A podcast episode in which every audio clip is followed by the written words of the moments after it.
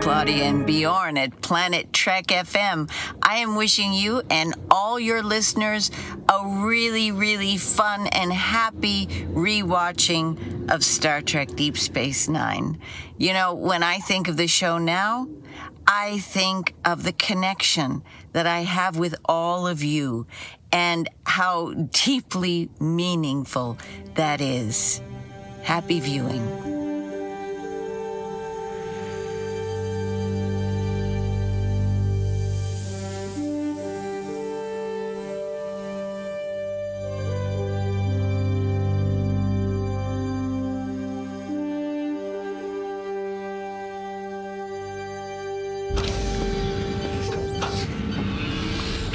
Moin Moin und herzlich willkommen zu einer neuen Ausgabe von Planet Trek FM, die ganze Welt von Star Trek mit mir, eurem Björn Sülter. Heute mit der Ausgabe 91.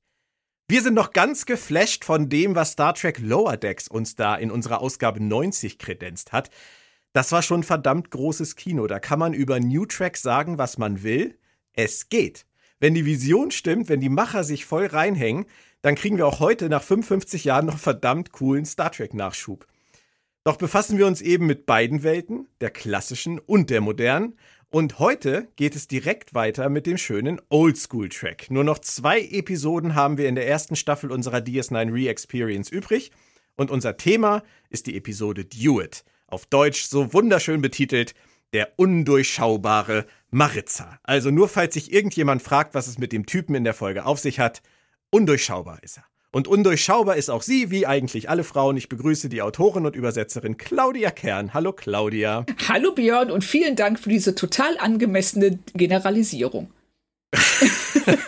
Generell meine Begrüßungsüberleitungen schwanken zwischen debil und albern, oder? Ja, so, ja aber ähm, das Schöne ist, man kann sich da wirklich nie drauf vorbereiten und ähm, wird dann auch direkt schon mal ähm, ähm, ja, wird dann auch direkt schon mal verunsichert und fragt sich, wie denn der Rest dieses Podcasts so laufen wird. Ich weiß ja auch, dass du grundsätzlich damit klarkommst, sonst würde ich das ja auch nicht machen. Reden wir übers Bauchgefühl zur Folge. Das war in dieser Staffel noch nie so gut, oder? Ja, ganz genau. Also ich hatte ein sehr, sehr gutes Bauchgefühl, sozusagen fast schon euphorisches Bauchgefühl. Und ähm, das äh, ja, ich will jetzt auch nicht vorgreifen, aber ich würde sagen, das hat sich schon weitestgehend ähm, bestätigt. Das klingt äh, vorsichtig, aber gut. Ich bin gespannt. Es geht ja auch vielen Fans so.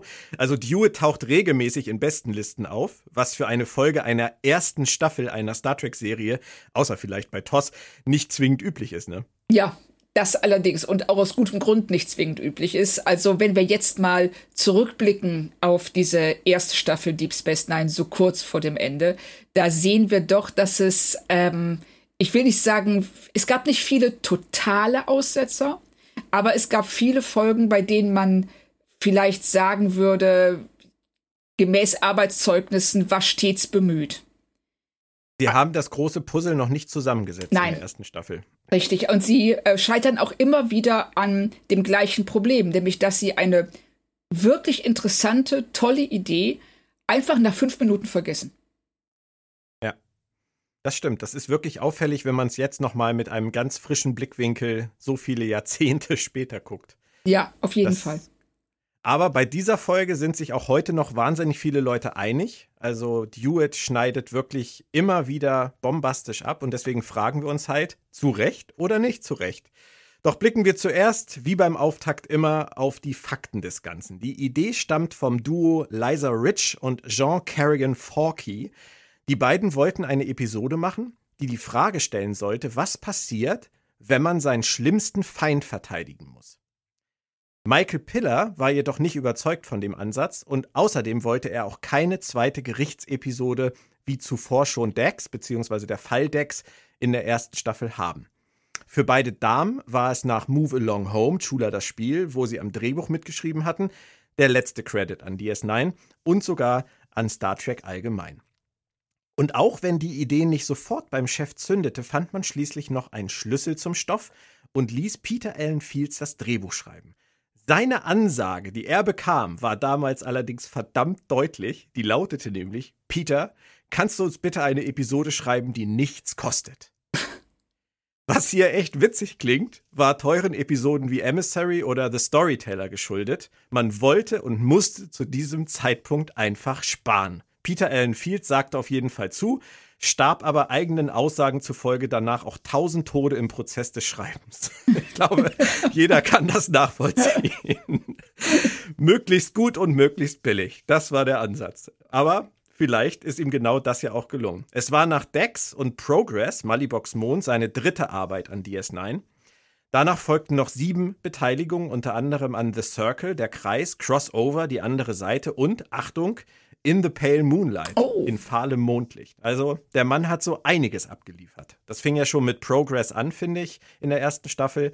Und ähm, da sollte noch was kommen. Regie führte James L. Conway, der bei TNG dreimal im Einsatz gewesen war und zum Thema Streuung dort unter anderem Justice, das Gesetz der Edo, oh. mit den halbnackten Leuten, die Wesley bestrafen wollten, und Frame of Mind, Fantasie oder Wahrheit mit Riker gefangen in seiner Theaterrolle verantwortete. Also der hat auch die ganze Palette drauf ja. gehabt. Dewitt war sein Auftakt bei DS9. Es folgten aber noch tolle Episoden später wie The Way of the Warrior, der Weg des Kriegers, Little Green Men kleine grüne Männchen oder Apokalypse Rising, die Apokalypse droht. Danach wechselte er noch für vier Episoden jeweils zu Voyager und Enterprise und führte unter anderem beim Pilotfilm Broken Bow Aufbruch ins Unbekannte Regie. Das Rating fiel damals in den USA nach zwei Wochen Pause ganz leicht auf 8.9 und somit holte die Episode immer noch rund 8,5 Millionen Zuschauer ab. Zum Inhalt ganz kurz. Ein Frachter bringt einen kranken Cardassianer nach DS9, den Kira verdächtigt, ein berüchtigter Kriegsverbrecher zu sein. Dann bleibt mir nur noch zu fragen, Claudia, bist du bereit für undurchschaubare Typen? Oh ja, immer.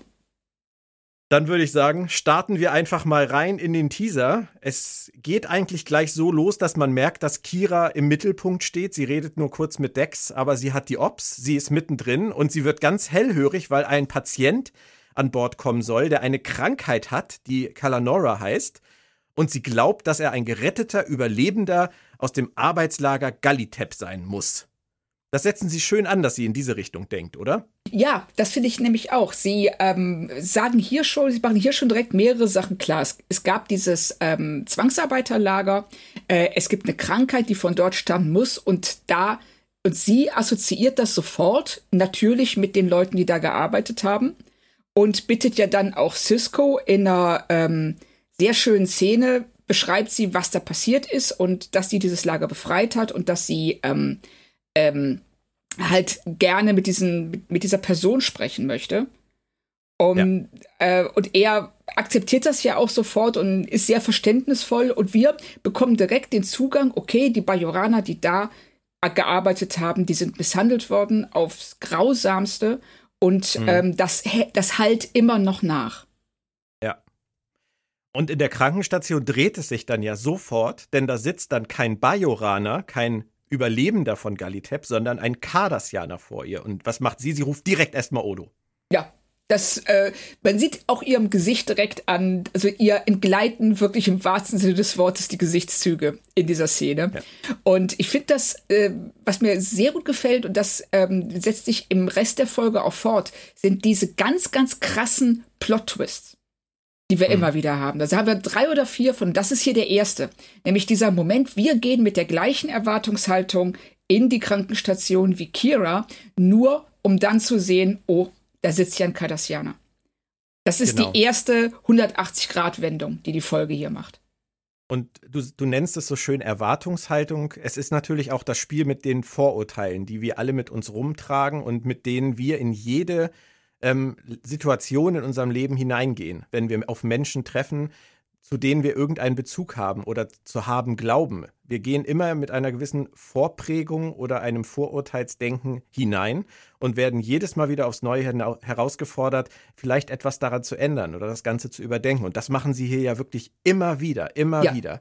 Und das ist ja, ähm, das äh, machen sie auch an verschiedenen Figuren fest. Wir werden ja später noch den namenlosen Bajoraner kennenlernen, der sich ja. ähm, anfangs mit Maritza äh, das Gefängnis teilt, der ähm, für eine Art steht, mit so etwas umzugehen. Und dann eben Kira, die ähm, einen Lernprozess durchmacht im Verlauf der Folge. Mhm. Und Maritza selber, der ja auch bestimmte Erwartungen an Kira stellt. Und alle anderen letztendlich auch. Du hast den, den am Anfang betrunkenen Bajorana in der Zelle angesprochen. Es kommen ja auch nachher noch Kriegsopfer auf die Station. Ja, diese Bei ja denen man eher, genau, eher das Gefühl hat, sie sind einfach nur da, weil sie das Gefühl haben, da sein zu müssen. Das, sind, das ist ja kein Lynchmob oder so, sondern das sind ja Leute, die, ähm, die sich jetzt einfach erinnern, was damals passiert ist und die an diesem Tag da sein wollen, wo dieser Mann da offensichtlich auf der Station ist. Ja, richtig. Sie wollen sich dem stellen. Es ist so eine Art, um einen Abschluss genau. zu finden. Ja. So wirkt das auf mich. Also das, ähm, ich kann verstehen, dass sie die tatsächlich nur einmal kurz eingeblendet haben, nämlich wenn die Folge, wie du schon sagst, so wenig kosten durfte, dann war es natürlich auch nicht möglich, denen Sprechrollen zu geben. Ja. Sondern. Das war wahrscheinlich, waren wahrscheinlich Leute vom, vom Produktionsteam. Ja, genau. Da hat man so, hier, ja. zieh mal gerade diesen komischen Fummel an, stell dich dahin und guck traurig. Das war so, genau. so, so ein bisschen die Ansage, hat man den Eindruck. Aber darüber kann ich auch echt hinwegsehen, weil das reicht aus, um klarzumachen, dass, ähm, dass bis dieses, dieses ähm, Lager, dieses Gallitap, mhm. bis heute eben in der bajoranischen Gesellschaft eine Rolle spielt und nicht vergessen ja. worden ist. Ist letztendlich ein sehr kurzer Teaser, muss man sagen, im Vergleich zu vielen anderen. Und er stellt natürlich auch viel mehr Fragen, als er beantwortet, weil wir gar nicht genau wissen, was da in Kira vor sich geht. Ähm, das sage ich auch nur deswegen, weil, wenn man ehrlich ist, in der ersten Staffel sehr wenig darauf eingegangen wurde, was in ihr vor sich geht. Das haben wir im, in Emissary gehabt, das haben wir vielleicht noch in Past Prologue gehabt.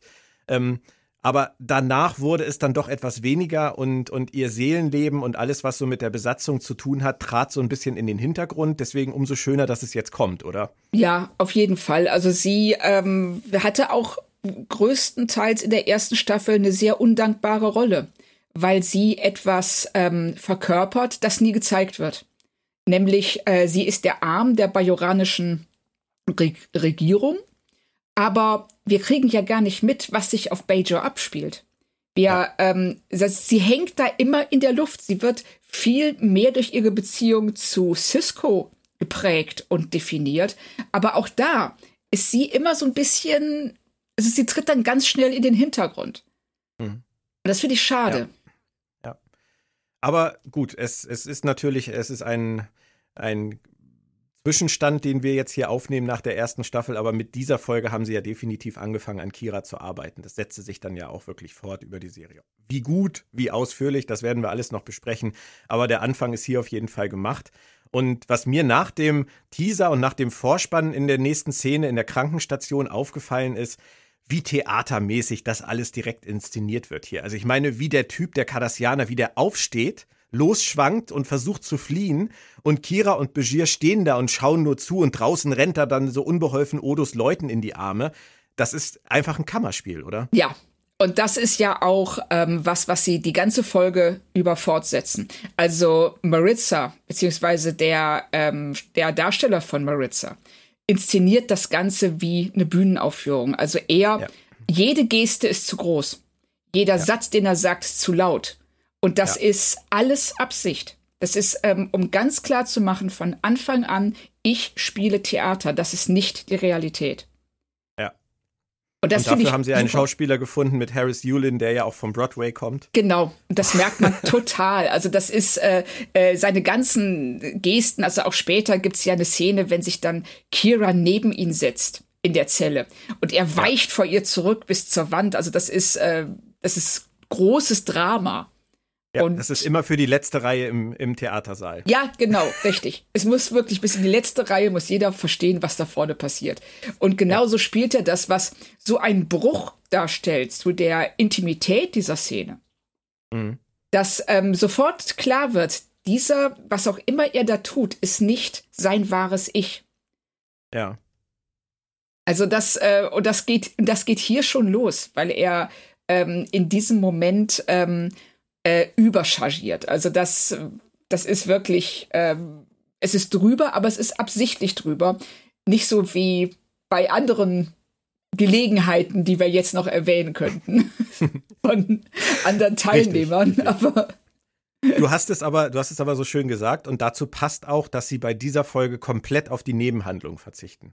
Ja. Weil das hätte gestört. Das hätte alleine schon diese, diese Art der Umsetzung gestört, wenn wir jetzt eine Nebenhandlung bekommen hätten, in der äh, Jake und Nork auf der Promenade Streiche bei Leuten spielen. Ja. Dass das funktioniert, äh, egal was sie gemacht hätten. Oder auch Quark versucht, jemanden zu betrügen oder irgendwas. Es funktioniert nicht. Das, ich finde, das merkt man ganz extrem an dieser einen Szene mit Quark und Odo, wo sie sich anscheinend kurz ernsthaft unterhalten und Quark dann sagt, ob sie wohl gerne spielen, also die Überlebenden jetzt. Ja. Das ist so, so dermaßen neben der Spur an der Stelle. Völlig. Also ich hätte mir den Satz auch geklemmt, aber da merkst du halt, du kannst in dieser Folge gar nichts anderes machen, als sich 45 Minuten wirklich fokussieren auf diese Sache. Ja. Weil du einfach einen Themenkomplex, also die machen da ein Fass auf, das so komplex ist und so groß ist, dass ähm, in dem Moment, also weil sie beschäftigen sich mit Schuld und Sühne, mit Täter, Opfern, ähm, Beziehungen, all diesen Dingen, die, die, die so schwierig und kompliziert sind, das davon abzulenken, auch ähm, der Folgen Bärendienst erweisen würde. Sie, sie müssen da drauf bleiben und sie müssen uns mhm. dieses ähm, Konstrukt aus allen möglichen Blickwinkeln zeigen, ohne davon abzulenken. Das ja. machen sie auch. Das haben sie zum Glück auch gemerkt und auch umgesetzt. Und sie machen das ja auch ganz ruhig, entschleunigt. Da gibt es dann diese schöne erste Besprechungsszene mit Kira, Odo und Cisco. Und ähm, Kira darf sich erklären. Sie hat ja, sie hat ja etwas gemacht, was nicht dem Sternflotten-Föderationsprotokoll entspricht. Sie hat jemanden, der nach Hilfe gesucht hat, direkt in die Zelle schmeißen lassen, ohne mit Cisco zu sprechen, ohne zu erklären, warum. Aber ich finde es total gut, wie Cisco ihr ganz ruhig die Chance gibt, sich zu erklären. Richtig. Und ich finde es auch gut, wenn ähm, Odo sagt, dass äh, Maritza eben auf äh, keiner Liste steht von Kriegsverbrechern. Und, He better be on a list. Ja, genau. Ich wirklich, ich hoffe, er steht auf einer Liste, auf irgendeiner, weil das, ja. was sie da getan hat, ist illegal. Und mhm. er stellt sich aber trotzdem hinter sie und versteht eben auch, warum sie das tut. Und die Szene, die hat ja eh, die hat ja auch einen ganz tollen Übergang zur nächsten Szene. Wenn wir ja. dann, wenn die Kamera streicht dann rüber zu einem Monitor, auf dem wir schon die Zelle sehen mhm. oder den Gefängnistrakt sehen, und dann schneiden sie erst rüber und zeigen, wie ähm, Kira eben in diese Zelle reingeht. Äh, Quatsch, nicht Kira, es ist Cisco, Cisco. der in die Cisco. Szene reingeht. Ich möchte nur trotzdem noch ganz kurz in die Szene zuvor noch einmal zurückspringen. Ähm, ich denke einfach, dass es auch bei Cisco und Odo ankommt, dass niemand nachvollziehen kann, was Kira da vor zwölf Jahren erlebt hat. Ich meine, selbst jetzt schon, nur, nur bei diesem Versuch, kurz zu begründen, warum sie ihn hat einsperren lassen. Es bricht ja aus ihr heraus. Das sind Dinge, die keiner nachvollziehen, nachfühlen, verstehen kann. Und entsprechend betroffen reagieren Cisco und Odo ja auch. Ja, richtig. Das, ähm, sie, sie, sie merken in diesem Moment ganz klar, dass äh, Kira ja verfolgt wird von dem, was sie da damals gesehen hat und auch völlig nachvollziehbar verfolgt wird, wenn man oh, Mist. Ähm, Gesundheit. Dankeschön. Ähm, wenn man, äh, also man kann sich das ja gar nicht vorstellen. Also äh, wir reden hier ganz einfach über ein Konzentrationslager. Ja. Und sie hat die Insassen eines Konzentrationslagers befreit und hat Grausamkeiten gesehen, die ähm, ja das menschliche Vorstellungsvermögen, also das normale menschliche Vorstellungsvermögen einfach übersteigen. Und damit ist es ja dann auch erstmal komplett schlüssig, dass sie sagt, er muss da gewesen sein, er hat Kalanora, er muss Aufseher gewesen sein, er muss was damit zu tun gehabt haben, er ist schuldig. Das ist ja auch eine ganz übliche Herleitung, wenn wir ans Dritte Reich denken. Darf man das so sehen? Reicht du warst da aus? Ist das eine Frage, die die Folge stellt? Ich glaube nicht, dass wir sie beantworten können, aber. Es ist eine, definitiv eine äh, Frage, die die Folge stellt und die sich Maritza ja auch selber stellt. Ja. Und ähm, was sie, wie sie das herleitet, ist, finde ich, völlig schlüssig. Mhm. Weil, wenn er diese Krankheit hat, diese Krankheit gibt es nur in dem Lager. Er hat in diesem Lager gearbeitet, ergo ist er schuldig. Mhm. Das ist ihr ähm, sehr geradliniger Ansatz, der natürlich seine persönlichen, seine, seine, ja, wie soll man sagen, seine Umwelt, seine Umgebung, die Fesseln, in denen er auch festhängt, völlig ignoriert. Ja. Aber ganz schwere Frage. Und ja, der, denke ich auch. Äh, sehr philosophische Frage, mit der wir uns äh, sicherlich vielleicht noch beschäftigen müssen in, in diesem Podcast, ganz kurz äh, zumindest. Ja. Aber ähm, man kann sie natürlich nicht abschließend klären.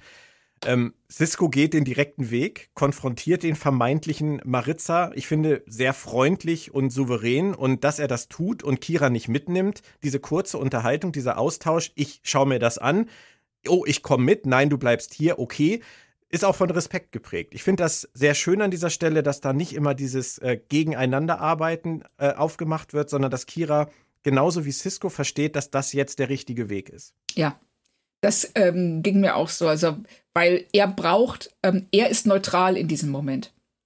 Und sie ist es nicht. Und wenn er als neutrale Partei da reingeht und ganz vernünftig mit Maritza redet, wird er ein deutlich besseres Ergebnis erzielen, als äh, wenn er eine Kira mitnimmt, die ihm möglicherweise ständig ins Wort fällt. Ja. Was vorstellbar war, wäre, weil sie eben so aufgebracht über das ist und weil diese ganzen Erinnerungen in ihr hochkommen. Mhm. Und Maritza ist ja erstmal sehr eloquent und freundlich, redet sich raus. Er sagt, er hat eine andere Krankheit, Potrick-Syndrom statt Kalanora-Syndrom. Vom Arbeitslager weiß er nichts. Da kann Cisco natürlich auch in dem Moment jetzt erstmal nur wenig gegen sagen. Und Harris Yulin, finde ich, spielt das auch ganz toll. Ähm, ich wollte dich aber eigentlich noch nach dem betrunkenen Quotenbajoraner in der anderen Zelle fragen ich bin ja kein großer Fan von sowas. Also es war bei Voyager ja auch immer so, wenn es um Cardassianer ging, dann hatten sie auf einmal ein bajoranisches Besatzungsmitglied, das dann aus der Ecke kam und sagte, oh Gott, oh Gott, ein Kriegsverbrecher. ähm, das habe ich hier auch so ein bisschen gehabt, aber der ist halt nötig leider, ne? Ja, er ist leider nötig und sie konnten es nicht anders lösen. Ich hätte es auch sehr viel besser gefunden, wenn sie es anders gelöst hätten. Aber so, da kommt dieser Typ, der räkelt sich da irgendwie ähm, fünf Sekunden im Hintergrund rum und man denkt schon so, hä, was soll denn das? Und dann ja. auf einmal hat er dann seinen kleinen Wutausbruch und ähm, äh, ja, und sprüht förmlich vor Hass auf ja. Cardassianer, was dann auch nochmal Cisco verdeutlichen soll, wie schwierig die Beziehung zwischen Bajoranern und Cardassianern ist, was aber ehrlich gesagt was ist, was er schon längst wissen sollte. Genau wie wir und, auch. Und was halt, finde ich, dann wieder gut gemacht ist, wenn man darüber nachdenkt, dieser Bajoraner, der sieht nur, da sitzt dieser Cardassianer und kriegt ja vielleicht auch was mit und kriegt auch vielleicht im Verlauf der Folge, also der Handlung, noch ein bisschen was mit und dann aber von diesem ganzen Gespräch, was sich da entspinnt zwischen Kira und Maritza, hat er ja keine Kenntnis. Ja. Und Kira beginnt ja genau wie er an dem Punkt, du warst da, du bist schuld. Aber Kira lernt eine ganze Menge in dieser Folge und am Ende, als sie mit ihm dann äh, die, die ähm, Zelle verlässt, ist sie ja schon an einem ganz anderen Punkt ihrer Argumentation angekommen. Aber der Bajoraner ist natürlich noch an der gleichen. Und das genau. nehmen sie dann ja auch mit dem letzten Dialog, den ich nicht vorwegnehmen will, jetzt auf. Deswegen ist das grundsätzlich gar nicht schlecht. Er taucht hier einmal auf, er taucht spät einmal auf, er hat seine Funktion. Und ähm, wenn man dann halt darüber nachdenkt, warum er das tut, nämlich weil er das alles gar nicht gehört hat, was es da zu hören gab, macht es ja auch wieder Sinn. Ja, die Frage ist, hätte es was geändert, wenn er es gehört hätte? Also es wäre vielleicht tatsächlich noch interessanter gewesen, wenn sie ihn, das wäre jetzt dramaturgisch nicht möglich gewesen, mhm. ähm, wenn er mit in diesem Zellentrakt gesessen hätte. Aber wenn er zu dem Zeitpunkt, an dem er dann ähm, Maritza draußen begegnet und äh, ihn tötet, wenn er zu diesem Zeitpunkt genau denselben Wissensstand gehabt hätte wie Kira und einfach nicht in der Lage gewesen wäre, aus diesem Hass auszubrechen. Ja. Das hätte ich, äh, das hätte ich auch spannend gefunden. Also ich kann verstehen, dass sie es so gemacht haben. Es war hm. wesentlich einfacher zu, äh, es war wesentlich einfacher darzustellen. Sie konnten ja. das in zwei einleitenden Szenen ähm, beenden. Aber ich hätte es interessant gefunden, eben diesen, diese Diskrepanz in der persönlichen Entwicklung zu sehen zwischen dem betrunkenen Bajoraner und Kira. Ja, hätte ihn vielleicht zu sehr von Kira abgelenkt. Und das ja. kann ich dann auch wieder verstehen, weil ich Kira auch. ist die Hauptfigur. Äh, genau, also das, ähm, deshalb meinte ich ja, es ist äh, schade, dass sie äh, so, ja, so eine Figur die sie da ganz kurz einführen, dafür benutzen. Es wäre sehr viel interessanter mhm. gewesen, wenn es eine Figur gewesen wäre, eine bajoranische Figur, die wir bereits kennen. Ja, da, so weit waren sie halt damals noch nicht. Nee, was auch völlig okay ist. Also das ist jetzt ja. Nörgeln auf hohem Niveau, weil ja, ja, es, es, ist äh, trotzdem, es ist dramaturgisch vernünftig. Äh, sie kommen zu einem ähm, zum erwünschten Ergebnis, ohne dass man sich irgendwie denkt, so, naja, also deshalb ist alles in Ordnung. Es hätte andere Möglichkeiten gegeben, die sind, die haben den Weg aus verständlichen Gründen nicht bestritten, äh, beschritten. Und ähm, alles gut. Was ich persönlich äh, sehr gut finde, ähm, weil es äh, bisschen überraschend für mich kam, aber halt nicht zu viel vorweggenommen hat. Es wird sehr schnell klar, Maritza lügt. Er hat Kalanora. Er sagt, er hat es nicht, aber es ist ganz klar zu beweisen. Begier ist sich da hundertprozentig sicher. Und da fragt sich natürlich nicht nur Cisco, warum eine so offensichtliche Lüge benutzen. Ich meine, es ist ja auch sehr unkardassianisch, so, un, so, so offensichtliche Lügen zu benutzen. Aber das setzen sie da ja schon mal ganz gut an. Und ähm, was ich dann gefeiert habe als nächstes war, es meldet sich bei Cisco ein bajoranischer Minister und endlich spüren wir mal Zusammenhänge, Zusammenarbeit zwischen Bajor, der Föderation. Das sind doch Kleinigkeiten, die uns die Welt erklären, in der das spielt, oder? Ja, also sie machen endlich die Welt auf. Das ja. ist ja was, was wir schon die ganze erste Staffel über immer wieder bemängelt haben. Die haben da, die haben einen kompletten Planeten, die haben ein Riesenwurmloch Sie haben, sie haben verschiedene galaktische Imperien, von der Föderation über die Klingonen, Romulaner, alle möglichen Völker. Und es passiert nichts. Man hat die ganze Zeit den Eindruck, die sitzen da auf ihrer kleinen Station, mhm. äh, wie das, als, als wäre sie so ein Pionierdorf mitten im Nichts. Und hier ne, wird auf einmal klar, nein, es gibt äh, Bajor, es gibt Minister, es gibt ähm, äh, Politik, es gibt Druck, der auf Cisco ausgeübt werden kann.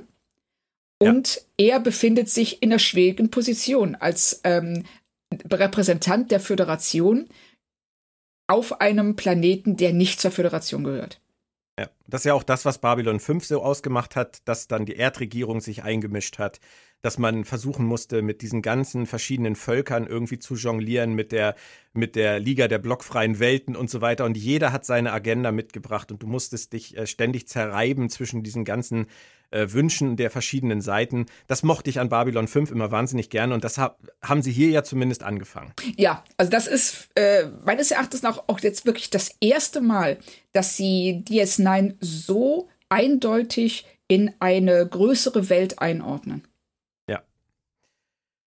Ich habe mich dann gefragt, woher weiß der Minister das? Nur mal so ganz kurz habe ich mich das gefragt. Sie machen ja kein Thema draus.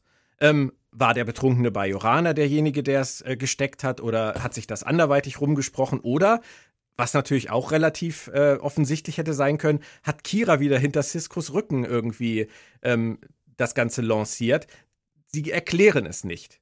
Sie gehen überhaupt nicht drauf ein. Ich fand es nur interessant, mich das zu fragen. Ja, äh, ich hatte die gleiche Frage und ich bin tatsächlich davon ausgegangen, dass es Kira war. Das ist das, was am meisten Sinn ergibt. Ähm, und die Frage ist in dem Moment, ist es, äh, macht sie das hinter Ciscos Rücken oder ist das tatsächlich auch ihre Aufgabe? Ja, Genau. Sie lassen es ja auch unter den Tisch fallen. Ja. Aus gutem Grund sicherlich. Ich finde es auch gut, weil es hätte sonst irgendwie wieder eine Diskussion zwischen Kira und Cisco heraufbeschworen, die man gar nicht will in dieser Folge. Richtig. Weil es ein ganz anderes Thema ist und weil ja auch der Umgang von Cisco und Kira in dieser Folge miteinander ähm, so von Respekt geprägt ist, dass das gestört hätte. Deswegen, ja. ich habe kurz dran gedacht, habe dann gedacht, okay, es ist offensichtlich egal, lassen wir es. Witzig fand ich, dass Cisco und Kira dann auf der Promenade diskutieren. Ja. So. In aller Öffentlichkeit. Ja. Das, also da musste ich auch erstmal, wo kommen die Tische her? Ähm, wieso stehen da auf einmal Tische mitten auf der Promenade? Dann ähm, die schönen Spiegeleierblümchen sind dir hoffentlich auch aufgefallen auf dem Tisch. Ach, ja, da, da hätte ich doch einen Karlauer zu gehabt. Oh. Durch die Der Blume kommt. gesagt, ja? Ja. Der war jetzt nicht schwer. Aber nee. Aber, ja, ähm, aber abgesehen davon, dass die, die Umstände dieser Besprechung ein wenig bizarr sind, ähm, ist das, was dabei passiert, total gut. Ja. Also, dass Cisco auf der einen Seite ganz klar macht, ich bin hier der Chef, aber auf der anderen Seite ähm, ihr äh, diese Möglichkeit lässt, ihr zu, sich, also ihm zu erklären, dass sie spricht für die Bajoraner, die nichts mehr sagen können. Das ist eine wirklich ergreifende Szene finde ich auch. Finde ich auch. Und von beiden ganz toll umgesetzt. Und ich habe an der Stelle auch nur gedacht, da ist kein Overacting für Nein, nötig. gar nicht. Und das ist was, ähm, äh, da sieht man, wenn man diesen Schauspielern Material gibt, das sie verstehen, mit dem sie umgehen können, dann äh, fahren die auch locker zwei Gänge runter und unterhalten sich auf einer Ebene, die ähm, äh, ja, in der man wirklich die Beziehung zwischen den beiden Figuren spürt und die ja. nicht der eine lauter reden will als der andere. Mhm. Aber das ist ja auch eine wichtige Erkenntnis, glaube ich, auch für Serienautoren und, und diejenigen, die es umsetzen, dass sie irgendwann auch lernen, mit, den, mit dem zu arbeiten, was die Schauspieler ihnen anbieten. Ja, genau. Und das ist, das so ist halt nicht immer nur Vollgas. Richtig. Und das ist eben so ein gegenseitiges ähm, Abtasten. Auch äh, wie sie es auch hier in der ganzen ersten äh, Staffel gemacht haben, dass sie ständig äh, unterschiedliche Kombinationen von Charakteren ausprobieren um zu mhm. gucken, wer mit wem harmoniert und wer nicht. Ja. Und hier haben sie auch eine Ebene gefunden, auf der Cisco und Kira miteinander umgehen können, die von Respekt geprägt ist und nicht von da, so einer Grundaggressivität, die da sonst mhm. ab und zu schon mal mitgeschwungen ist. Ja. Und erst danach beginnt ja das ganz große Schauspiel eigentlich mit der ersten richtigen Konfrontation zwischen Kira und Maritza.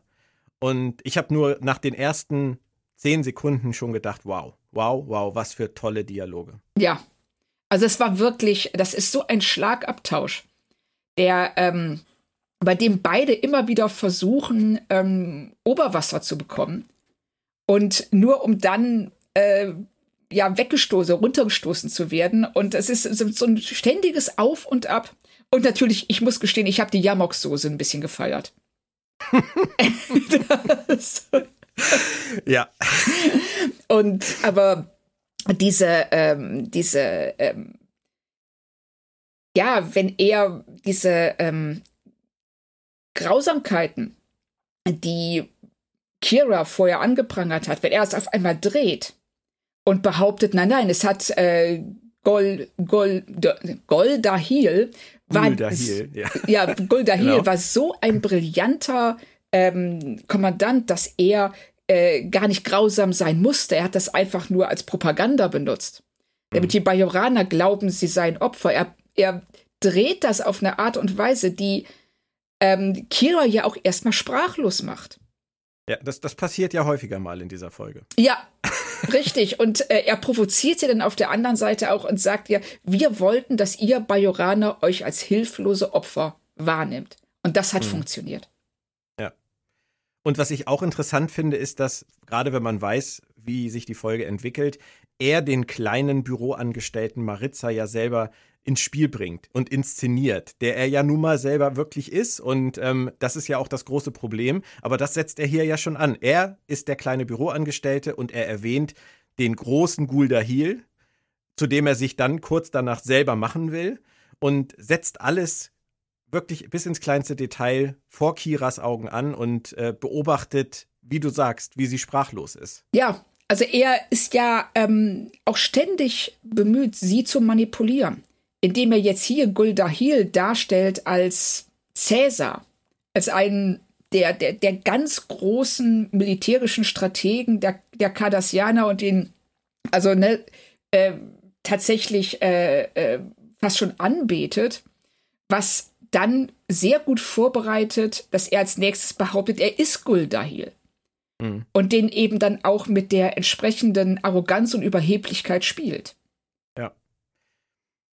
Es ist ja auch alles sehr stark, das wussten wir ja schon am Anfang der Serie, angelehnt letztendlich auch ans Dritte Reich, an die Judenverfolgung. Ja. Das machen sie natürlich sehr deutlich in dieser Folge. Richtig. Aber hier prallen ja auch einfach Dinge aufeinander, die eigentlich unvereinbar sind. Also der Wunsch nach Rache, der bei Kira oder auch bei dem, bei dem Bajoraner, der glaube ich namenlos ist, ähm, so im Vordergrund steht, aber dann natürlich auch immer der Wunsch nach Gerechtigkeit und Wahrheit.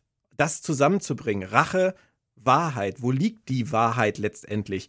Was ich halt gut finde, ist, dass wir hier immerhin die Chance kriegen, auch mal die andere Sichtweise zu hören, auch wenn sie natürlich von, von Maritza auf eine Weise dargestellt wird, die nichts besser macht aus Sicht der Cardassianer oder mit Blick auf die Cardassianer. Und Kira kann eh nicht aus ihrer Haut, oder? Richtig. Und das ist ja auch was äh, am Abschluss dieser Szene sagt äh, Maritza ganz klar zu ihr, ähm, sie wollen nicht die Wahrheit, sie wollen nur Rache. Genau. Und das ist dann wieder ein Moment, an dem Kira sich ertappt fühlt. Weil es stimmt letzten Endes. Sie, sie, sie, sie will sich rächen. Sie will zwar beides, aber in diesem Moment zumindest steht für sie die Rache ganz klar im Vordergrund. Hm. Hast du dich ein bisschen erinnert gefühlt bei, äh, bei den beiden an äh, Dr. Lecter und Clarice Starling? Ja. Das, okay. ja, auf jeden Fall eben auch. Ging weil, das nicht nur mir so? Nein, weil er auch ähm, sich ihr gegenüber ständig überlegen gibt. Ich weiß etwas, was du nicht weißt, und mit diesem Wissen kann ich dich manipulieren. Und es ist ja auch so. Er weiß ja, etwas, was sie unbedingt herausfinden will. Mhm. Und spielt damit. Und das. Und inszeniert. Ähm, und inszeniert ja, vor allem. Er, er, er, führt Regie. Völlig. Und ja. er hat diese ganze, ähm, er hat diese Szenen immer in der Hand. Mhm. Bis ganz zum Ende, wo, das, wo es dann kippt. Ja. Zurück zu Cisco. Ähm, ich wollte in den ganzen letzten Folgen schon immer zu dir sagen, wie schade ich es finde, dass sie Gul Dukat vergessen haben. ja. Da ist er. Genau. Und jetzt sitzt Cisco richtig zwischen den Stühlen. Und das meinte ich eben gerade. Er redet mit dem bajoranischen Minister. Jetzt redet er mit Dukat. Und es hätte eigentlich nur noch gefehlt, dass ihn ein Admiral von der, von der Föderation anruft und sagt, ja. was ist da los? Und genau. dann sitzt er nämlich wirklich zwischen allen Stühlen. Das finde ich schön. Und ich finde halt einfach Mark Alaimo, der ist so gut. Ja, der ist super. also der, der, der spielt Gul Dukat mit einer, ähm, mit einer gemeinen Freude. Ja. Die ich immer wieder sehr, sehr, sehr, sehr schön finde. Auch später dann in der ähm, Szene mit Odo er setzt ah. Nadelstiche, so ja. ganz kleine. Und das, das macht er auch, also auf eine Art und Weise, die großartig ist. Übrigens auch in der deutschen Synchronisation. Also ja. gehört zu den am besten synchronisierten Figuren in Star Trek. Ah, super. Großartig. Ja, also das ist auch eine wirklich schöne Szene, eben wie du schon sagst. Sie erhöht den Druck auf Cisco und ähm, macht ganz klar, dass er zwischen allen Stühlen sitzt, dass wir Bajor auf der einen Seite haben, Cardassia auf der anderen und er sitzt mittendrin und hm. deckt Kira. Ja, die derweil nach Antworten in den Stern sucht und auf der Promenade steht und sie bekommt Dex an die Seite gestellt und ich glaube, so ruhig haben wir diese beiden Charaktere äh, in der Serie bisher noch nicht gesehen zusammen, in so ruhigem Dialog oder Austausch. Ich finde, es steht ihnen auch den beiden. Aber wenn ich es mit heutigen Augen sehe, es ist eine zweigeteilte Frage, ähm, Terry Farrell war damals noch nicht so gut wie nötig, oder? Nein. Das, ähm, also sie, ich, also ich finde sie hier, sie fungiert ja als Kiras Gewissen. Ja. Sie sagt das, was ähm, Kira selber nicht denken kann, aber denken muss, um mhm. ähm, zu gewissen Schlüssen zu gelangen. Aber Dex ist einfach wahnsinnig steif. Ja also sie, es passt zur Figur und ich finde das Verhältnis der beiden auch gut. Also auch, dass, dass Dex als so erfahrene Figur mit dieser Lebenserfahrung von Jahrhunderten ähm, ihr da zur Seite steht, das ist alles schlüssig für mich. Ich habe nur ein ganz kleines bisschen äh, mit Terry Farrells äh, Spielweise wieder meine Probleme gehabt, weil das so wirkt auf mich wieder mal nicht natürlich. Das ist immer ein bisschen Nein, schade. Es ist, ähm, sie, man, man merkt diese Last von dem, was sie spielen muss. Die mhm. ähm, liegt schwer auf ihr. Die, ja. man sagt ihr, du musst jetzt mal, du hast jetzt hier, wie, wie alt ist sie? 300 Jahre oder so? Ja, also 300. Das wissen wir nie, ne? Das ist der Running Gag von ja, Planet Track FM. Genau. Ja, ich glaube 200x. Ja, genau. Mal. Also sie ist dir veralt. Oder sie hat ähm, sehr viel Lebenserfahrung in sich und man merkt, dass keiner Terry Farrell auch nur den geringsten Hinweis gegeben hat, wie man so viel Lebenserwartung, äh, Erfahrung äh, spielen kann. Ja. Und das stelle mir das auch schwer vor. Das ist super schwer. Das ist genauso, wie man ja auch immer wieder, ähm, wenn man ähm, äh, auf Außerirdische trifft in Serien oder Filmen, die wahnsinnig intelligent sein sollen. Mhm. Äh, irgendwie, oh ja, wir sind äh, zehnmal intelligenter als Menschen. Und du siehst den Schauspieler, der da steht, oh Scheiße, wie spiele ich das? so. Oder auch Autoren, die denken, oh Mist, wie schreibe ich das? Und am Ende läuft das denn meistens auf das hinaus, was Dex hier macht, nämlich ich mache einfach gar nichts, dann wird es schon irgendwie passen. Ja. Es ist ja aber auch nicht so schlimm. Es stört nicht an dieser, an dieser Stelle und äh, ich habe da, hab da auch kein Problem mit. Es ist nur gerade in einer Folge, wo Harris Yulin und gerade auch Nana Visitor so aufspielen, ist es natürlich ein bisschen auffälliger. Ja. Aber. Aber es ist hier, ja. ähm, sie ist die richtige Person in diesem Moment, um mit Kira äh, so ein Gespräch zu führen. Ja. Und sie äh, übernimmt eine wichtige Funktion. Und das ist das Beste, was man sagen kann über die mhm. Szene. Ja, ich finde es einfach auch großartig, wie Kira zugibt, dass sie nicht will, dass er nur ein kleiner Bürohengst ja. war. Richtig. Das ist, das ist so schön ehrlich. Das ja. ist, äh, und das spielt Nana Visitor halt auch, ich finde, perfekt. Also ich ja. nehme ihr es in jeder Sekunde ab. Total. Also sie hat hier auch endlich mal Material, ähm, das sie versteht, mit dem sie umgehen kann. Das äh, mhm. ganz, ganz geradlinig ist.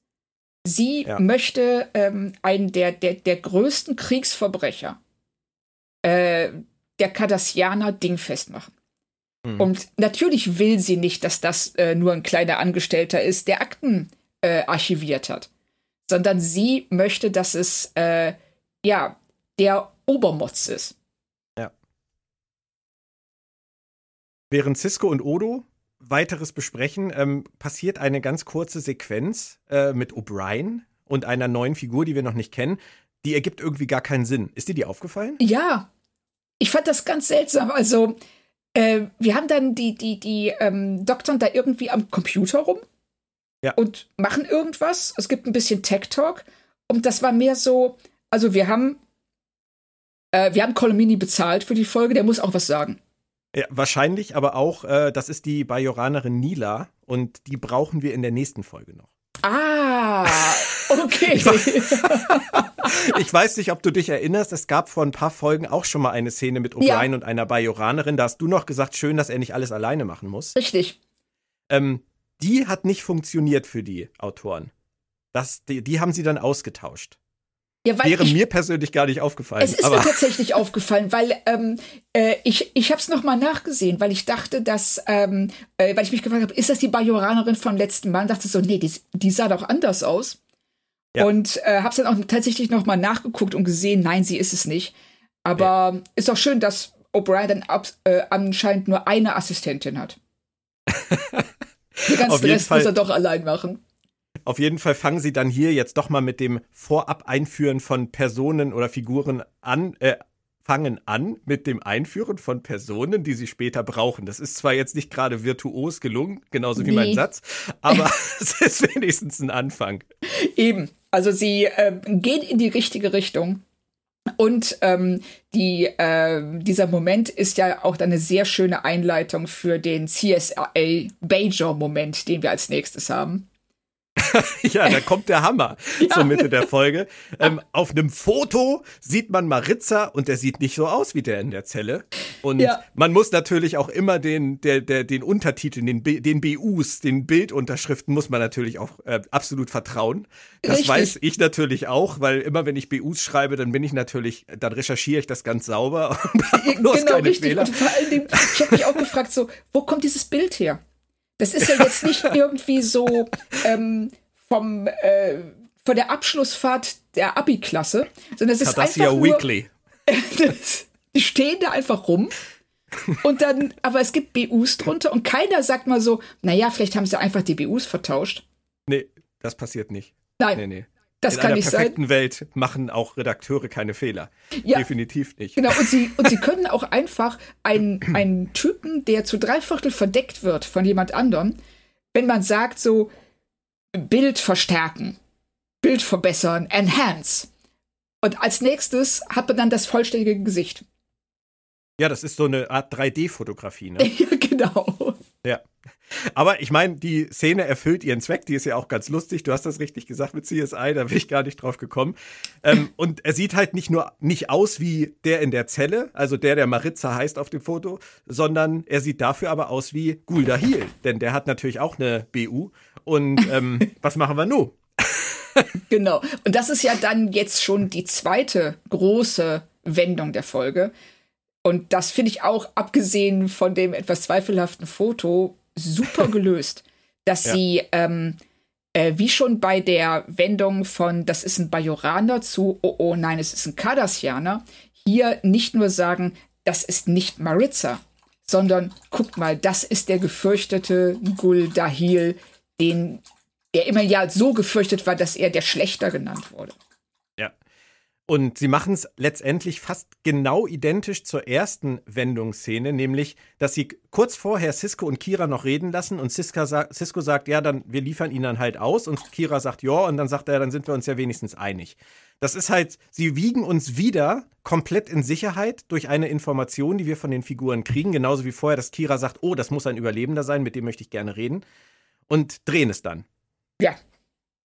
Genau das Mag machen ich. sie. Ja, genau. Und was ich schön finde, ist, dass Kira sich nicht auf dem Absatz umdreht, wie Nana Visitor das ja in dieser Staffel häufiger mal gespielt hat und stampfend zurück zu Odo in die Zelle läuft. Nein, sie geht ganz unaufgeregt zurück zu ihm und konfrontiert den vermeintlichen Gulda Heel. Warum? Ja. Warum ist sie so unaufgeregt? Weil sie. Ja, das ist eine gute Frage. Also ich glaube, weil sie sich so. Ja, ich habe den Faden verloren. Das ist super.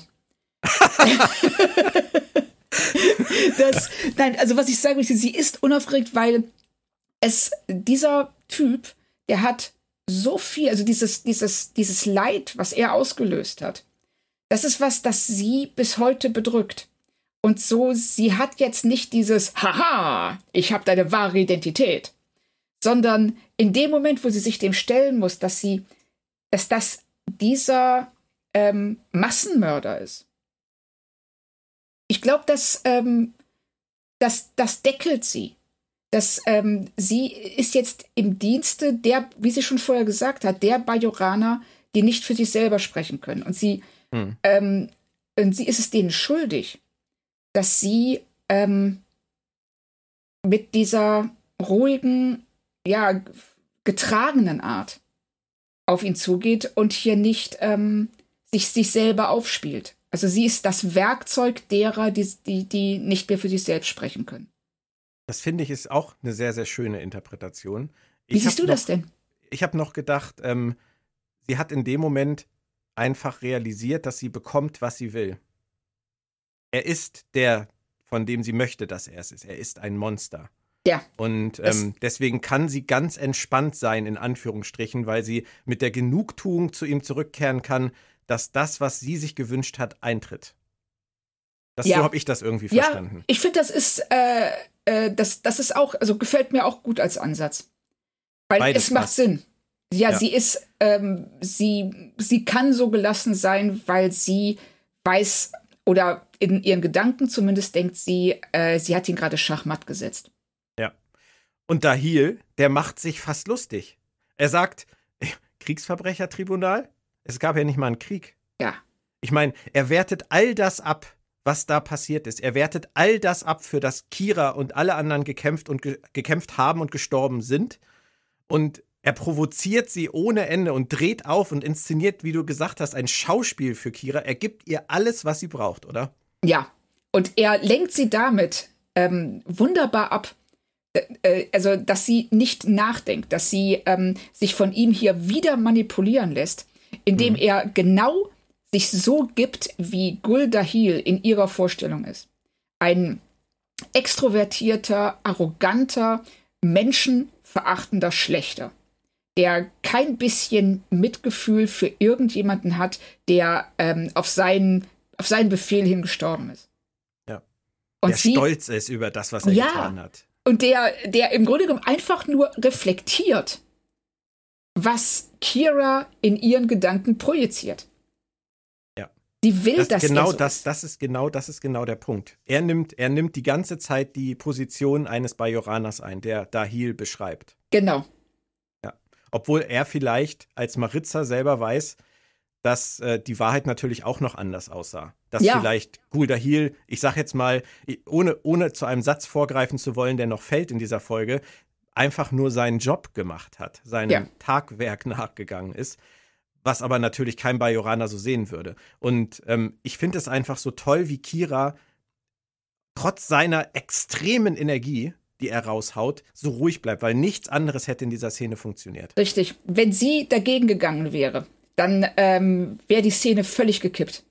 Ja. Und so, indem sie da steht, sich das einfach nur anhört und ähm, ruhig bleibt, äh, angewidert ist. Angewidert ist, genau. Also sie, sie, sie, sie ist schockiert, sie ist angewidert von dem, was er sagt, aber sie ähm, greift ähm, das Schwert nicht auf. Sie, sie, sie lässt sich auf dieses Duell nicht ein. Mhm. Und das, nur so funktioniert die Szene, weil nur so wird auch für uns als Zuschauer, wir bekommen den Eindruck, schon bei Maritza, hier stimmt was nicht. Und sie macht ja auch genauso weiter, nachdem sie ihn dann verlässt. Es hätte für mich persönlich zwei Optionen gegeben. Punching Ball. Also, dass sie einfach irgendwo hingeht und auf irgendwas einschlägt. ja. Oder, was sie halt hier wählt, sinnierend in Odos Sessel sitzen und seine Gesellschaft suchen. Das fand ich einfach nur gelungen und schön. Ja, ist es auch. Und es ist, dass sie ähm, äh, ihm gegenüber dann auch erzählt, wie sie die letzte Szene wahrgenommen hat. Mhm das ist, äh, das ist toll gemacht. Und eben bei diesem äh, Dialog, der dann ja damit endet, dass ähm, Odo erkennt, was wir als Zuschauer eigentlich schon instinktiv vorher wahrgenommen haben. Hier stimmt was nicht. Woher weiß er denn, dass Kira bei den Shakar war? Genau. Er hat eine ganz andere Position. Er ist nicht involviert, schon gar nicht emotional involviert. Genau. Und ähm, sieht das große Ganze. Ähm, was ich in der Szene mit Odo und Kira noch bemerkenswert finde, ist, dass es sehr viel über ähm, Kiras Seelenleben aussagt, weil sie, finde ich, in dieser Szene wahnsinnig deutlich macht, was das Problem ist. Sie hasst die Überlegenheit der ja. Cardassianer. Sie hasst, was sie jahrelang durch diese Überlegenheit erdulden musste. Sie hasst, dass sie so unterdrückt waren wurden, dass sie sich so unterdrücken lassen mussten durch diese Überlegenheit. Und ja. sie hasst es, dass Maritza mit dem, was er sagt, im Prinzip nur das bestätigt, was passiert ist und diese ganzen Wunden wieder aufreißt. Ja, genau. Das ist, ähm, das, das ist mir auch aufgefallen, dass sie ähm, unter dieser, unter dieser Hilflosigkeit, dieser erzwungenen Hilflosigkeit bis heute, also bis Serienrealität leidet. Und mhm. Maritza durch sein Verhalten ihr das äh, immer wieder deutlich macht, so ja, ihr wart Opfer. Ihr wart nichts sonst. Ihr hattet keine eigene Agenda. Alles, wir sind nur gegangen, weil es politisch passte. Nicht, weil ihr uns geschlagen habt. Und wie großartig ist es, dass es für Maritza genauso gilt. Das werden ja. wir ja noch erfahren. Genau. Ähm, das, das ist ja dann die finale Wendung, aber das hier schon mal erwähnt, dass die beiden sich so wahnsinnig ähnlich sind in ihrer Ohnmacht, die sie gespürt haben. Und äh, das, das setzen sie toll an hier, finde ich. Aber wir haben halt noch viele Wendungen übrig. Du hast gesagt, Odo riecht den Braten, dass da was nicht stimmt und forscht nach, während Kira wieder die Nähe da Dahils sucht. Aber sie gibt ihm eigentlich an dieser Stelle immer nur neue Vorlagen für seine Hassreden, oder? Ja, sie macht nichts anderes. Also er ist jetzt hier auch nicht mehr so überzeugend, finde ich. Er, nee, er hat ja alles gesagt eigentlich. Ja, genau. Und ähm, er lenkt sie ab von ihren Fragen und ähm, er, er, versucht sie weiterhin äh, äh, zu provozieren, was ihm auch gelingt. Ein Stück weit. Und da musste ich so ein bisschen denken an diese ähm, Szene, in der Kira herausfindet, dass sie für die Cardassianer nur eine drittklassige Terroristin war. Daran musste ich auch denken, ja. Ja, oder? Ja. Und sich da ganz furchtbar drüber aufregt. Ja. Und, und er hier, ja hier jetzt auch zu ihr sagt, ich habe mich eigentlich gar nicht an dich erinnert. Aber, ja, genau, richtig. Ja. Aber also, das, du hast, du sagst das schon richtig, er lenkt sie ab, weil er, er ist durch. Er ist mit seinem Spiel durch eigentlich. Und ähm, was er dann macht, was er abgesehen vom Ablenken macht, das finde ich halt auch total faszinierend, weil es auch total an das Schweigen der Lämmer erinnert. Quid pro quo. Auf einmal sagt er, ich habe selber Fragen. Ja. Und sie lässt sich drauf ein. Und sie lässt sich drauf ein. Und das finde ich super interessant, dass sie ähm, ihm diese, äh, diese Bitte gewährt. Das müsste sie ja nicht machen. Das tut sie nicht. Sie gewährt ihm nicht die Bitte. Sie möchte, sie hat selber Redebedarf. Da bin ich mir ziemlich ja, sicher. Ja, genau. Das ist nämlich der, äh, der Grund dahinter, weil äh, sie, weil er hat die ganze Zeit gesagt, wie er diese Situation wahrgenommen hat. Und jetzt will sie ihm sagen, wie sie ähm, das ja gefühlt, was sie gefühlt hat, was sie erlebt ja, hat. Genau. Und deshalb lässt sie sich darauf ein, dass aus dem ähm, Verhör äh, ein Interview wird von ihr. Ja. Also, Aber das, das sind ja wahnsinnig viele ungesagte Dinge, die in, in so Menschen wie Kira vor sich gehen, bei dem, was sie alles erlebt hat. Dinge, über die sie auch wahrscheinlich sehr ungerne spricht. Und deswegen ähm, hat sie jetzt hier mal jemanden, der grundsätzlich natürlich die absolut falsche Wahl ist, aber der einfach versteht, was da vor sich geht, weil er dabei war. Das, das wollte ich gerade sagen. Dass, ähm, sie hat ja nicht viele, viele Leute, die das irgendwie nachvollziehen könnten. Und ähm, da ist es selbst der Feind, selbst der, äh, der, der Peiniger, der Folterknecht, war wenigstens dabei. Und ähm, sie kann auf diese Weise kann sie nicht mit Cisco reden und auch mit niemandem anderen, der das nicht erlebt hat. Und da ist selbst er besser als niemand. Ja. Und Odo forscht und forscht und du hast schon gesagt, äh, Odo trifft dann auch auf Dukat und das hat mich besonders gefreut, weil es endlich losgeht mit Ja. den beiden und mit ihrer gemeinsamen Vergangenheit, die sie ja nun mal haben, von der wir aber gar nichts wissen.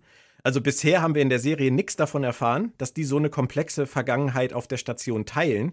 Und ich war damals in der zweiten Staffel, äh, muss ich sagen, als dann diese Folge Necessary Evil kam, ähm, war ich total geflasht davon. Von diesen, äh, scheiß, das war jetzt ein Wortspiel, das nicht beabsichtigt war, von diesen Flashbacks in dieser Folge war ich geflasht. Ähm, einfach zu sehen, oh mein Gott, Odo war die ganzen Jahre schon da. Ja. Was bedeutet das? Und das setzen sie hier ja an und das spielen, finde ich, spielen René Aubergenois und Marc Leimo halt auch toll aus in dieser Szene. Ja, ich finde auch sehr schön, wie Gul Dukat ihre Beziehung völlig anders wertet als Odo. Sagt Ja. so, oh ja, wir haben so oft dieses eine Spiel gespielt. Und sie sagt so, nein, nein, einmal und sie haben betrogen. Ja. und, und Gul Dukat geht völlig drüber weg. Und er erfährt, Guldahil ist tot. Natürlich äh, standesgemäß unter einem wundervollen Riesengrab äh, beigesetzt worden und halb Cardassia hat dabei zugesehen. Und ich finde das auch toll, wie irritiert Dukat ist. Ja, Auf einmal. Und dann sagt, hä? Äh, nein, der ist tot. Ich war dabei und ich habe die Leiche gesehen und das ist Quark. Das ist totaler Quatsch. Ich glaube ihm das an der Stelle auch. ich glaube ihm das auch. Also er ähm, ist sichtlich überrascht und ich glaube, er fängt auch an, sich Sorgen darüber zu machen, was das politisch bedeuten könnte. Ja, absolut. Und trotzdem, er vertraut Odo und gibt ihm Zugang, den Odo sich wünscht. Das ist auch eine schöne kleine Note, finde ich. Die zeigt, dass zwischen Dukat und Odo halt auch mal ein Verhältnis bestanden hat, wo sie zusammengearbeitet haben in irgendeiner Form. Ja. Also Und dass vielleicht Dukat ihm, ihm mehr vertraut hat als umgekehrt. Das, das, das wollte ich gerade sagen. Man merkt, dass Sorry. es ein Vertrauensverhältnis, nee, Quatsch. Man merkt, dass es ein Vertrauensverhältnis gibt zwischen den beiden, das aber relativ einseitig geprägt ist. Und dass ähm, äh, Odo tatsächlich dann nutzen kann, um Akteneinsicht zu bekommen. Und das auch relativ unkompliziert. Ja. Dahil und Kira sind derweil mittendrin in ihrer Fragestunde und letztendlich zeigt das alles, was sie da besprechen, nur, ja, es gibt auch immer zwei Seiten, weil Dahil natürlich versucht, aus ihr Sachen rauszukitzeln, die seine Argumentation letztendlich ein bisschen untermauern, aber es ändert natürlich nichts an der Schuld der Cardassianer. Es komplettiert Nein. nur das Bild, oder? Richtig, es macht einfach nur deutlich, dass in so einer Situation niemand unbeschadet da rauskommt.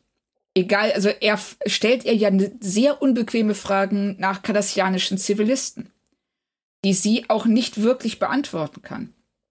Und auf der anderen Seite macht er aber ähm, deutlich, dass diese Grausamkeiten, die er als Guldahil angeblich begangen hat oder die die Cardassianer begangen sind, dass die ähm, normal waren. Er sagt ja, und ich denke mal, das ist der Satz, den du eben meintest, what you Ja. call genocide, I call a day's work.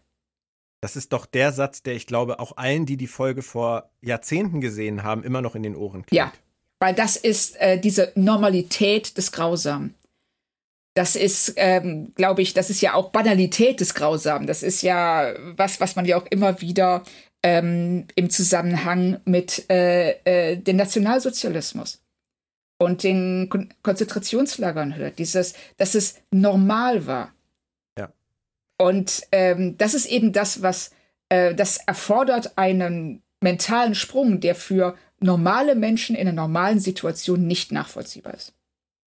Nee, und ich hätte darauf wetten können, tatsächlich, ähm, dass das ein geborgtes Zitat ist.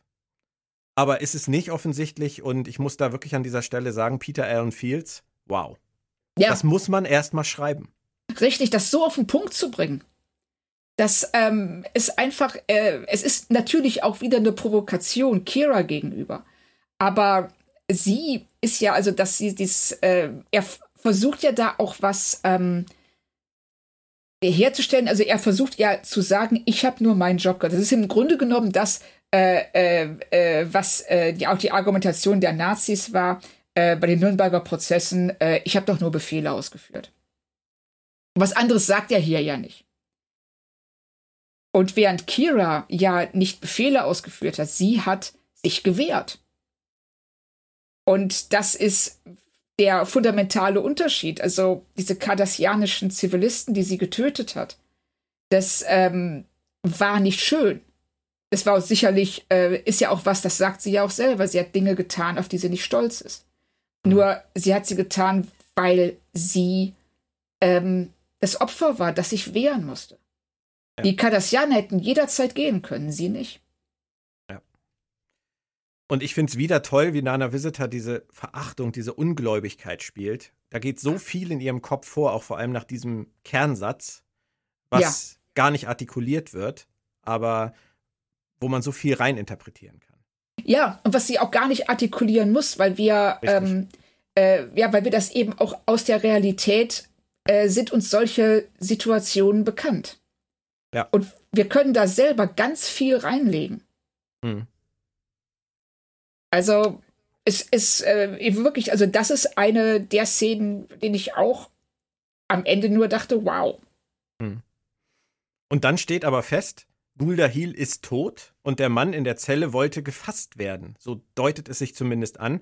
Und Kira bringt eine gute Frage auf und da möchte ich auch nochmal den, den Drehbuchautor loben, weil sie winden sich nicht um unbequeme Fragen herum, denn sie fragt, kann das nicht ein Versuch der Cardassianer sein, ihren Helden rausholen zu wollen oder den politischen Schaden zu minimieren? Es wäre ihnen zuzutrauen, oder? Auf jeden Fall. Also so wie wir die Cardassianer kennen, ähm, halte ich das äh, von ihr für eine Spekulation, die absolut nachvollziehbar ist. Es wird aber ja noch komplizierter, denn der Mann in der Zelle hat das Kalanora-Syndrom und Odo glaubt nun zu wissen, dass Dahil zur Zeit des Unglücks nicht im Arbeitslager Galitep war. Er kann also Kalanora nicht gehabt haben und auch jetzt nicht haben. Aber auch das könnte natürlich Fake-Info sein, wobei da muss man dann schon sagen, das wäre dann schon sehr kompliziert angesetzt von den ja. Kardassianern in sehr wenig Zeit. Das glauben Odo und Cisco auch keine Sekunde und ich glaube auch Kira nicht mehr. Nein, also das ist, es ist einfach zu viel, was dagegen spricht. Also zum mhm. einen, dass ähm, Guldukat der festen Überzeugung ist, dass Guldahil tot ist, dass er bei der Beerdigung dabei war und dass Guldahil nicht auf äh, Bajor gewesen ist, als es ja. zu diesem Unglück gekommen ist. Also das ist so viel, was da zusammentrifft, das kann man nicht mehr wegerklären. Und Odo sagt dann ja auch noch, der, der da in der Zelle sitzt, der hat seine Sachen geregelt und hat sich im Prinzip willentlich in die Hand der Föderation und der Bajoraner begeben. Ja. Aber Kira sagt, gehen Sie hin, lassen Sie es sich erzählen, lassen Sie sich erzählen, was er sagt, denn sie hat ihm zugehört. Sie kann da emotional an dieser Stelle noch nicht raus. Nein, weil sie will es auch nicht. Es ist, das geht wieder zurück auf die Szene mit Dax. Sie war sich so sicher, dass das Guldahil ist. Sie wollte, dass es Guldahil ist.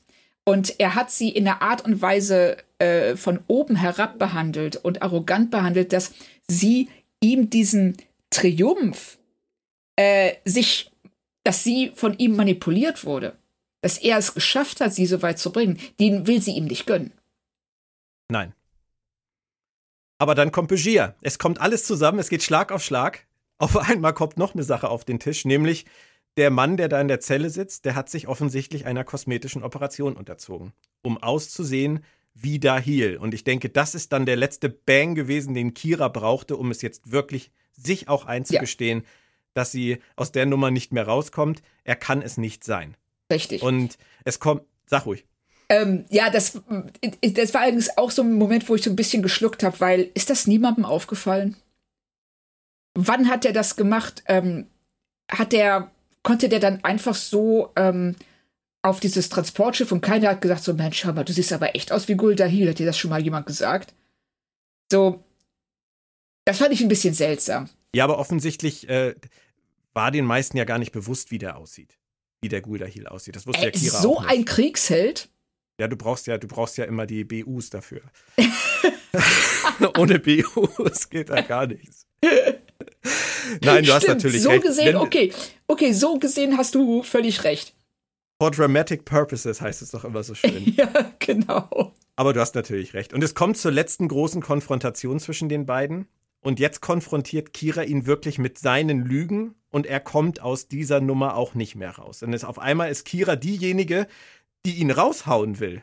Ja, Die Aber- sagt, nein, du bist Ja, unschuldig. du bist das nicht. Äh, Das, das, was du hier behauptest, bist du nicht. Und was ich ähm, in dieser Szene wirklich so, ähm, ja, ergreifend, ist, glaube ich, das richtige Wort fand, ist der wahnsinnige Selbsthass von Maritza. Ja. Was er über sich selber sagt, das ist derartig entlarvend. Also schon, als er noch darum ähm, kämpft, diese Behauptung, er sei Gul Dahil aufrechtzuerhalten. Und diesen, und sich selber als Maritza so niedermacht, als diesen kleinen, feigen Büroangestellten, der weinend äh, äh, in seinem Bett lag und sich die Ohren zugehalten hat, um die Schreie nicht hören zu müssen. Mhm. Und dann eben eigentlich auch völlig unspektakulär von der dritten Person in die erste wechselt. Ja. Im, fast im gleichen Satz. Du hast da echt einen Mann, der leidet genauso unter dem, was damals passiert ist, wie Kira und die Bajoraner. Ja. Der war genauso hilflos wie die Bajoraner. Der hat sich genauso unterdrückt gefühlt von Guldahil und den Cardassianern und der Obrigkeit wie die Bajoraner. Ich finde, das ist potenter Stoff. Ja, total. Also das ähm, ist natürlich immer Stoff, mit dem man ein bisschen vorsichtig sein muss. Weil ähm, er ist trotzdem auf der Seite der Unterdrücker und sein Leben in diesem Arbeitslager wird sicherlich deutlich angenehmer gewesen sein, als Keine das der Frage. Bajoraner. Auf der anderen Seite zeigt es eben auch, dass solche Leute wie Maritza, die ähm, ja die Mitläufer, die äh, nicht anders können oder die sich selber in erhebliche Gefahr und Probleme, ja, in, erhebliche Gefahr bringen würden, wenn sie sich am System nicht beteiligen. Mhm.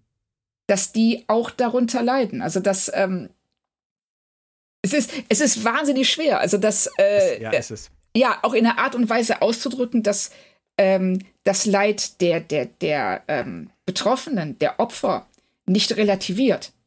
Nein. Das, ich habe auch nicht den Eindruck, dass sie das hier Nein. versucht haben. Nein, sie, wollen sie sie sind auch nicht. nicht Gefahr gelaufen. Nee, nee, er, er ist einfach für sich, hasst er es, dass er so ein Feigling war, wie er es selber Ja. einschätzt. Das ist ja seine Sichtweise. Das ist nicht meine. Ich nenne ihn nicht einen Feigling, sondern er selber sagt das ja über sich. Und ähm, jetzt, nach so langer Zeit, ist er an einen Punkt gekommen, wo er versucht, es irgendwie für sich und für Cardassia und für die Bajoraner wieder gut zu machen. Ja, Was natürlich niemals möglich ist. Aber ähm, ich glaube, das ist etwas, was viele, die damals diese Zeit mitgekriegt haben, auch im Dritten Reich, das, was die gefühlt haben und womit sie leben mussten, womit sie teilweise heute noch leben müssen. Und, und das zu bewerten, das obliegt sicherlich nicht uns und nicht hier. Aber ich finde es einfach wahnsinnig spannend, das so vorgeführt zu bekommen. Das finde ich ja richtig. Also was ich hier auch, ähm, ähm, er nimmt ja diese, ähm, diese Gestalt von Gul Dahil an. Also er hätte ja auch als Maritza, theoretisch hätte er als Maritza nach Bajor reisen können, sagen sie, passt mal auf, ich habe da gearbeitet, ich fand das ganz schrecklich, ich möchte mich im Namen von ganz Cardassia dafür entschuldigen. Aber er ist doch so ein Ab- kleiner Genau. Büroangestellter. Ja. Und, und deshalb, es hätte niemanden interessiert. Aber Nein, das hätte, du, das, stopp, Entschuldigung, wenn ich da, wenn ich da unterbreche. Es hätte, glaube ich, jemanden interessiert, aber er glaubt, es würde niemanden Richtig. interessieren, weil er nur der kleine Maritza ist. Er ist der kleine, Mann, er ist nichts wert. In seinem Kopf ist er nichts Ja, wert, genau. ist er niemand. Ist er, ähm, er, er stirbt ja im Grunde genommen. Er lässt Maritza sterben, um zu Gul Dahil zu werden, jemanden, den er gehasst hat, vor dem er eine entsetzliche Angst gehabt hat und den er jetzt jeden Morgen im Spiegel sieht. Damit dem der Prozess gemacht werden kann, Genau. als Weil- Bauernopfer letztendlich. Richtig. Also er opfert sich selbst um Gul Dahil, der ja ähm, so berühmt ist, dass ihm äh, ein riesen äh, Grabmal gebaut wird auf Cardassia. Der äh, den Beinamen der Schlechte hat. Ja. Den, äh, den man, dessen Namen, die man wahrscheinlich noch in 100 Jahren auf Bajor verfluchen wird und auf Cardassia feiern wird. Ja. Und den will er vernichten. Er will, Den das will, ist, genau. Und nur so, und er kann es nur so, indem er sich selbst zuerst vernichtet. Cardassia soll endlich die Wahrheit anerkennen. Ja, genau. Und das ist Die Schuld. Äh, ja, diese Schuld anerkennen. Und das äh, kann Maritza nicht erreichen, das kann nur Guldahil erreichen.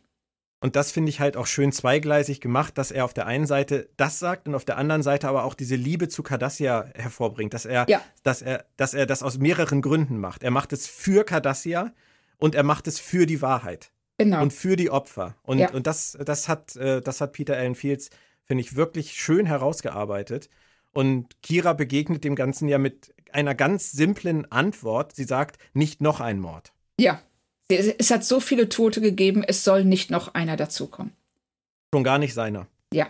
Ja. Weil, Aber wir müssen ähm, noch, ja, bitte. Ja, weil er eben, ähm, äh, weil sie in ihm eben äh, auch diese Qual sieht, was er erleidet und sie und, und sie will es nicht. Sie hat so viel Qualen, so viel Leid gesehen. Sie will nicht, dass noch er dazukommt. Natürlich müssen wir aber noch das Ende besprechen. Ähm, der betrunkene Bajorana vom Anfang, ich hoff, hoffe jetzt nicht mehr betrunken, ähm, sticht zu. Und es ist erneut, das muss man ganz klipp und klar sagen, weil ich habe schon viel über diese Szene gehört. Ich habe auch schon viel Schlechtes über diese Szene gehört. Es ist erneut Theaterbühne. Es ist ein ganz anderes Setting als normalerweise in der Serie.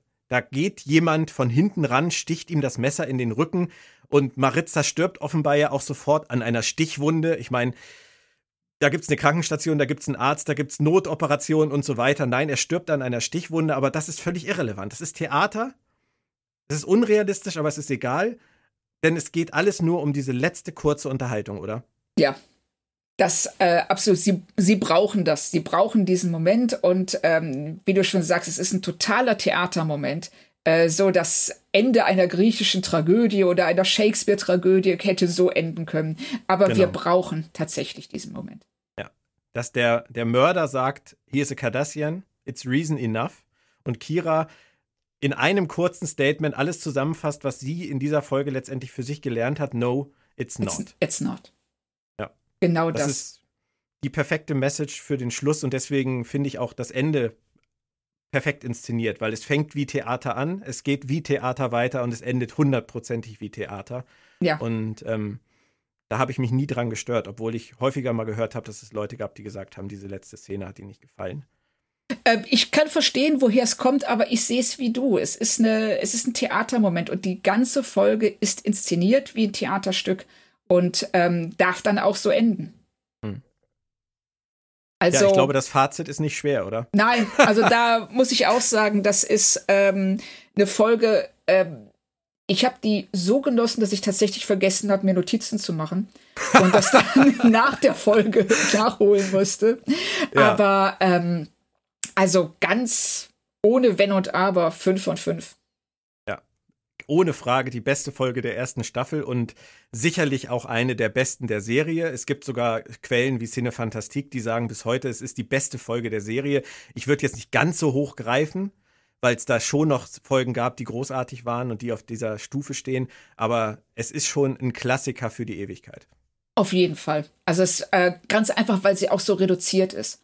Weil sie sich auf, weil sie ein Thema hat und dieses Thema beleuchtet sie aus allen Blickwinkeln, ohne sich davon ablenken zu lassen, ohne ähm, die Action-Szene in Minute 35. Es ist alles da, wo es hingehört. Und da, ich sag mal, an, in dieser Folge gibt es kein Gramm Fett. Du kannst nichts wegnehmen, außer dem O'Brien-Moment vielleicht. Ja, Ähm, gut. was jetzt äh, gestört hätte, was unnötig ist. Also super. Ja. Und vor allem, es geht komplett fair mit den Figuren um. Mit Ja. den Schauspielerinnen und Schauspielern. Alle kommen irgendwie zu ihrem Recht. Jeder ähm, kann sich so entfalten, wie die Figur letztendlich funktioniert und auch später funktionieren wird. Gibt es wirklich nichts zu beanstanden. Also ich war auch wahnsinnig happy damit, dass mein Bauchgefühl äh, mich überhaupt nicht getrogen hat. Auch zum zweiten Mal zum Glück in dieser Staffel mit Progress hatte ich ja schon so eine Folge, die ich immer sehr gerne mochte, die ja auch wirklich immer noch sehr schön ist. Aber das ist schon, ist schon noch eine andere Liga hier. Es ist eine ganz andere Liga, da bin ich bei dir. Das ist wirklich ähm, definitiv was das Beste, was wir in dieser Staffel gesehen haben. Ja. Und nächste Woche ist äh, Finale angesagt. DS9 Re-Experience Staffel 1 Finale zumindest in die Hands of the Prophets oder zu Deutsch Blasphemie ähm, steht auf dem Speiseplan. Äh, Ein schöner, Bauch, subtiler deutscher Titel. Wahnsinn, oder? Wahnsinn. Ja. Was sagt der Bauch übers Finale? Ähm, mittelmäßig, also äh, kein, jedenfalls kein schlechtes Bauchgefühl, aber auch kein so euphorisch gutes wie vor dieser Folge. Nein, also das definitiv bei mir auch nicht, aber ich, äh, ich fand sie, glaube ich, damals ziemlich gut, weil es einfach diese Bajorana-Geschichte weitergesponnen hat, weil ähm, das erste Mal ähm, Kai Win, hätte ich beinahe gesagt, ist sie ja noch gar nicht. Vedek Win auftaucht. oh, das war ein Spoiler. Vedek Win taucht auf und ähm, es geht um diese ganze Geschichte, wie die Föderation äh, überhaupt da reinpasst, wie die Bajoraner damit umgehen sollten, wer entscheidet, wer da wie unterrichtet wird. Die Schule rückt wieder in den Fokus. Das mochte ich immer sehr gerne. Von daher, ähm, ich habe ein gutes Bauchgefühl. Oh, ich bin gespannt. Wir warten es ab. Ich muss sagen, Claudia, es hat mir sehr, sehr viel Spaß gemacht heute. Eine sehr schöne Folge, ein sehr schönes Gespräch. Vielen Dank. Ja, das kann ich nur zurückgeben. Hat mir auch sehr viel Spaß gemacht und war eine tolle Folge. Ja, und ihr alle da draußen, wir kommen dann ja Anfang der Woche wieder. Dann wahrscheinlich nicht ganz so ernsthaft wie heute, sondern wieder etwas lockerer äh, bei der USS Cerritos und kommenden Donnerstag dann Finale mit den Niners. Bleibt uns gewogen. Bis nächste Woche und tschüss.